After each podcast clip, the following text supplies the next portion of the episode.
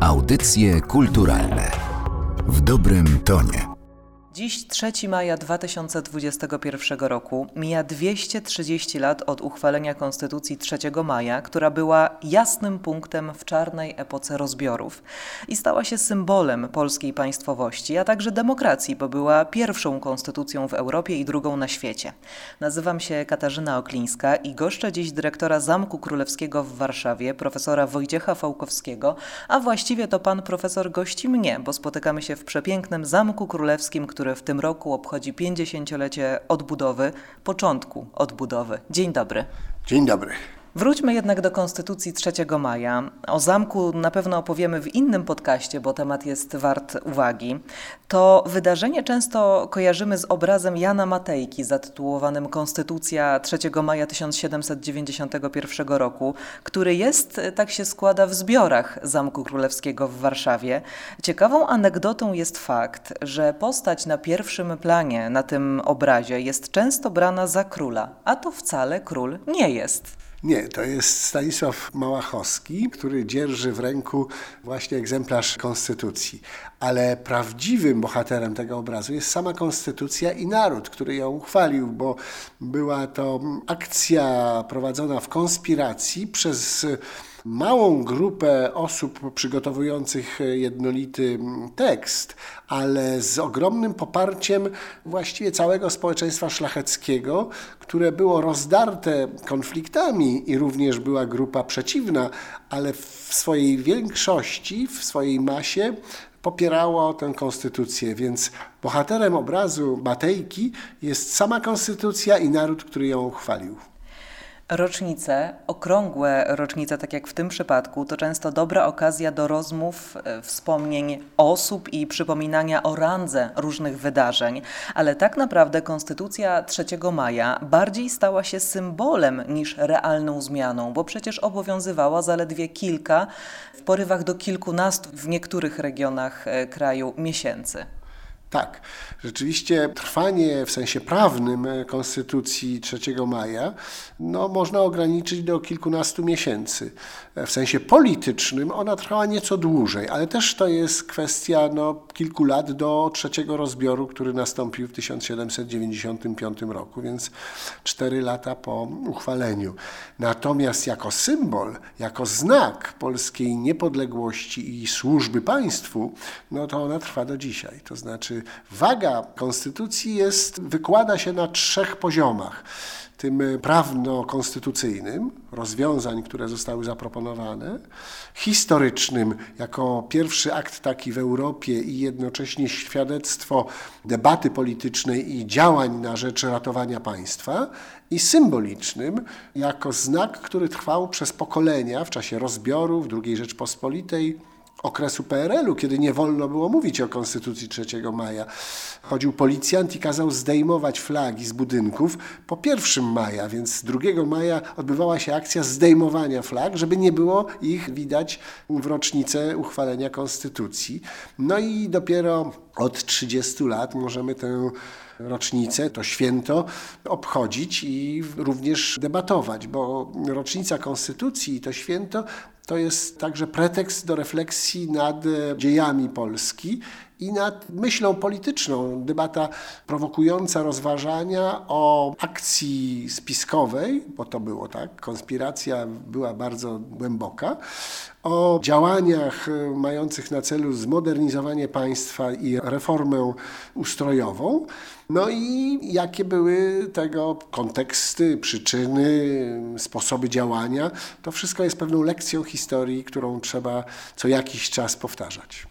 No i 230. rocznica uchwalenia tej konstytucji, myślę, że to jest wspaniała okazja, żeby sobie przypomnieć, na czym polega fenomen tej ustawy zasadniczej.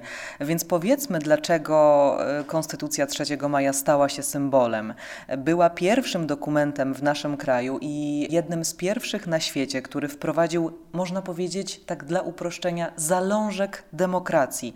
Spośród zmian należałoby chyba wymienić likwidację liberum veto, nazywanego największym grzechem polskiego ustroju, które blokowało jakiekolwiek zmiany, bo wystarczył jeden sprzeciw, żeby te zmiany odrzucić, a także wprowadzenie dziedziczności tronu czy też zalążka trójpodziału władzy i odebrania możliwości decydowania e, szlachcie magnackiej w tak dużym zakresie, jak do czasów właśnie tej pierwszej polskiej konstytucji. To wszystko zalążki demokracji, która dzisiaj dla wielu osób jest systemem oczywistym, zastanym, ale 230 lat temu niekoniecznie tak było. Zupełnie tak nie było. Wspomniała Pani o podważeniu monopolu możnowładztwa czy oligarchii magnackiej. Jak najbardziej, bo uchwalono tak zwane prawo o gołocie, czyli o odebraniu praw wyborczych szlachcie nieposiadającej nieruchomości, nieposiadającej ziemi. A tym samym ta biedna grupa szlachecka nie mogła być takim instrumentem do przeważania decyzji sejmików i Sejmu Walnego.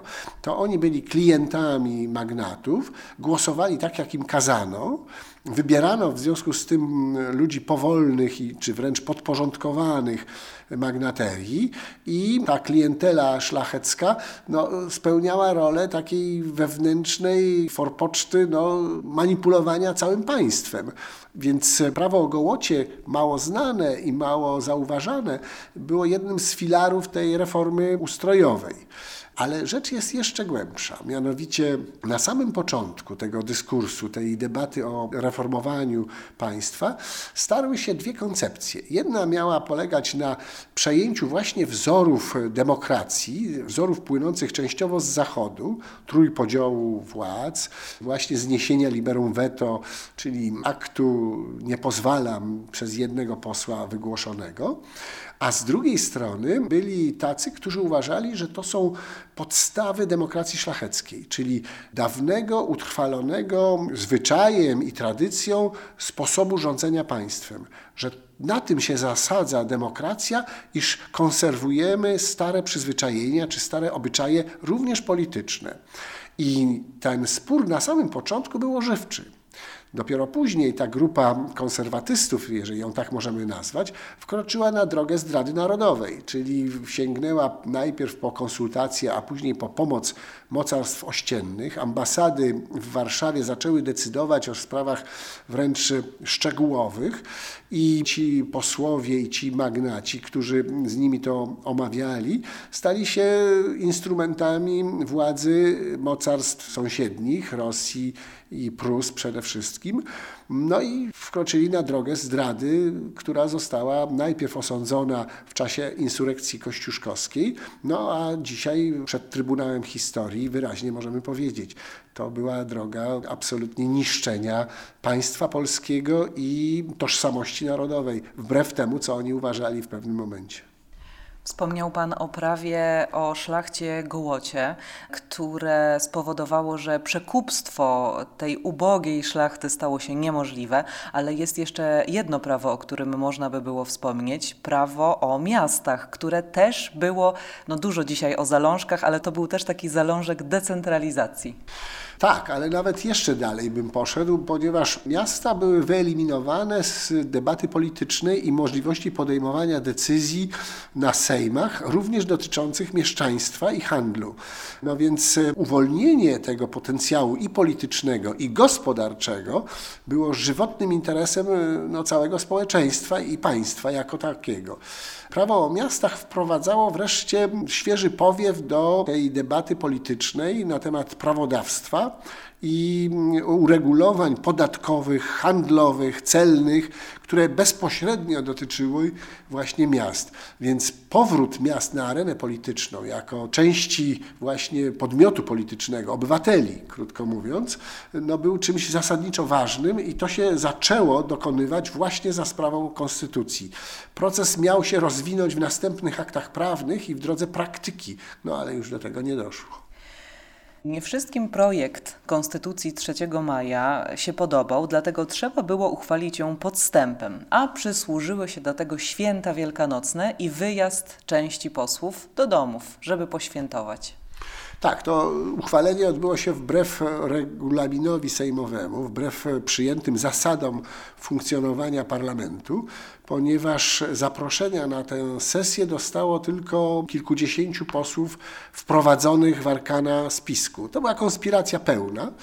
Sam tekst został przygotowany przez grupę kilku osób, Hugona Kołątaja przede wszystkim, ale również pierwociny powstały pod piórem Ignacego Potockiego. Trzecim takim aktywnym członkiem tej grupy był Stanisław Małachowski, marszałek Sejmu. No i dwóch ludzi, o których często się zapomina. To jest sam król, Stanisław August Poniatowski, który tutaj odegrał rolę jak najbardziej chwalebną. Później ją zatarł, przystępując do Targowicy i rezygnując z jakiejkolwiek e, nie tylko walki, ale wręcz oporu. No ale w tym momencie mówimy o końcu roku 1790 i pierwszych miesiącach 91, kiedy przygotowywano tekst i szykowano akcję uchwalenia tej konstytucji. No i jego sekretarz Scipion Piattoli, który był tym takim redaktorem razem z Hugonem Kołątajem ostatecznej wersji, ostatecznego tekstu konstytucji. I wakacje świąteczne miały trwać o dwa dni dłużej. Przyspieszono sesję parlamentarną, zapraszając tylko około 90 posłów tajemniczonych. Przyszło jeszcze kilkudziesięciu tych, którzy się dowiedzieli w ostatniej chwili, no ale reformatorzy i grupa spiskowa miała większość i dzięki temu uchwalono konstytucję. To był taki zbiór przygotowanej całej akcji z improwizacją, no i rzeczami, które się nie dały kontrolować, jak sam akt uchwalenia, kiedy król podniósł rękę, żeby zabrać głos, a uznano, że jest to akt poparcia konstytucji i można przyjąć, że przechodzimy do głosowania. Więc nawet takie rzeczy się działy na sali, ale zwróćmy uwagę na jeszcze jeden drobny szczegół, a ważny. Sala każdego Sejmu była wypełniona tymi, którzy przyszli oglądać, którzy nie byli członkami parlamentu, ale stanowili publiczność. I na tych galeriach sali senatorskiej na Zamku Królewskim w Warszawie byli ludzie, którzy wypełnili tę galerię dokładnie, pełni a przed zamkiem zebrał się tłum, który kibicował. I oba te zgromadzenia przyjęły uchwalenie konstytucji z entuzjazmem. Ta wrzawa, która się podniosła, radosna, ten tumult, który powstał, żeby uczcić chwilę, był czymś niezwykle ważnym dla społecznego odbioru aktu i wyraz poparcia dla działań tej, tej grupy, w sumie jednak nielicznej. Czyli możemy powiedzieć, że to był jakiegoś rodzaju zamach stanu? No ja bym tego terminu nie używał dosłownie, ponieważ zamach stanu to jest akcja zbrojna, przy pomocy wojska i gwałcąca wszelkie, że tak powiem, zasady gry politycznej. Tutaj było to ewidentne nadużycie, złamanie regulaminu, więc y, to podnoszono później, żeby podważyć prawomocność aktu. No ale Sejm zebrał się i przegłosował, więc nie można było tego wprost odrzucić. Na pewno y, nie zostały w sposób świadomy, całkowicie wyliczony, nie były przestrzegane reguły gry parlamentarnej ale w tych okolicznościach, przy interwencjach ambasadorów obcych państw, które odbywały się niemal codziennie, było to chyba nieuchronne i trzeba to sobie powiedzieć, Polska wyrywała się z okowów. I Polska nie była taką samotną wyspą na mapie Europy. Musimy powiedzieć, jakie nastroje panowały wtedy na świecie. W Stanach Zjednoczonych zaczęło się formować państwo oparte na zasadach monteskiuszowskich, a we Francji trwała rewolucja francuska. Tak, to były rzeczywiście te wielkie powiewy zupełnie innego świata, innej myśli, niekiedy przerażające, powiedzmy wprost, bo terror jakobiński, który już w tym momencie się zaczynał, no, był czymś, co odstręczało od jakiejkolwiek modernizacji państwa w duchu rewolucji francuskiej. No ale powiedzmy wprost, akt konstytucji był czymś przełomowym w skali międzynarodowej, ponieważ w sposób całościowy opisywał podstawy prawne funkcjonowania monarchii. Tworzył jak gdyby taki nowy regulamin tego, jak ma państwo funkcjonować. I czegoś takiego nikt jeszcze nie zrobił, poza Amerykanami, którzy tworzyli nowe państwo od zera i wbrew kolonizatorom z Europy. Więc oni to przyjęli jako akt stanowiący ich państwowość. My z kolei chcieliśmy odnowić państwo, zreformować je tak, by było silne i konkurencyjne na rynku międzynarodowym, w sensie dosłownym, tym handlowo-gospodarczym, ale przede wszystkim w znaczeniu militarno-politycznym. Nam groziły kolejne rozbiory i tego, świadomość tego była powszechna. Pamiętajmy, że w 1772 roku odbył się pierwszy rozbiór Polski, czyli zabrano po kawałku z każdej strony państwa. I obradujący na Zamku Królewskim w Warszawie byli nie tylko tego świadomi, ale właśnie tego chcieli uniknąć, temu chcieli zapobiec. I to była przyczyna uchwalenia Konstytucji 3 maja, w ogóle tego, że szlachta zaczęła myśleć o jakichkolwiek zmianach. Może powinniśmy byli od tego zacząć, ale cieszę się, że to i tak pojawiło się w naszej rozmowie. No tak, to rzeczywiście powody były pewno wielorakie, ale troska o utrzymanie państwa i zapewnienie bezpieczeństwa i granic, i samego państwa jako takiego, no była czynnikiem podstawowym i najważniejszym. Powiedzieliśmy, że Konstytucja 3 maja stała się symbolem. Powinniśmy też dodać, że w XIX wieku ciągle była brana pod uwagę jako wzór ważnego dokumentu, była inspiracją dla kolejnych zmian ustrojowych w Polsce i chyba możemy zaryzykować takie stwierdzenie, to jest pytanie do pana profesora, że jest takim wzorem do dzisiaj. Jeżeli nie w sensie dosłownym, to w sensie właśnie takim symbolicznym. E, żeby zebrać się na odwagę i wprowadzić zmiany, które być może wykraczają poza naszą percepcję i wydają się niemożliwe, a dla niektórych bezsensowne, a jednak przynoszą pozytywne skutki. Tak, to wydaje się być podwójnym znaczeniu ważne dzisiaj.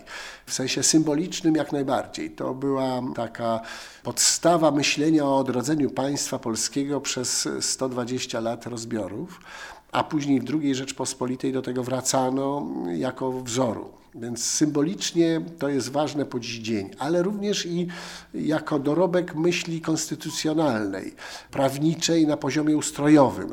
To jest po prostu część dziedzictwa, z którego korzystamy cały czas. Więc i konstytucjonaliści, i prawnicy Mm, i politycy wracają do Konstytucji do 3 maja i do sytuacji, kiedy ona została uchwalona, tej rozdzierającej państwo polskie akcji dwóch sił, jednej, która chciała reformować, druga, która chciała te reformy zatrzymać. Jako do przykładu, który trzeba brać pod uwagę przy planowaniu przyszłości, bo historia jednak daje pewne i przykłady, i lekcje. I Konstytucja 3 maja taką lekcją niewątpliwie cały czas jest. Świętujmy więc, korzystając z faktu, że możemy dzisiaj wywiesić biało-czerwone flagi i nikt nie przyjdzie i nam ich nie zdejmie, tak jak to było za czasów PRL-u. Bardzo dziękuję za to spotkanie. Naszym gościem był dyrektor Zamku Królewskiego w Warszawie, profesor Wojciech Fałkowski, a rozmawialiśmy o Konstytucji 3 maja, ponieważ dzisiaj, 3 maja 2021 roku, mija 230 lat od uchwalenia tego bardzo ważnego dokumentu, a Narodowe Centrum Centrum Kultury włącza się w obchody. Dziękuję uprzejmie.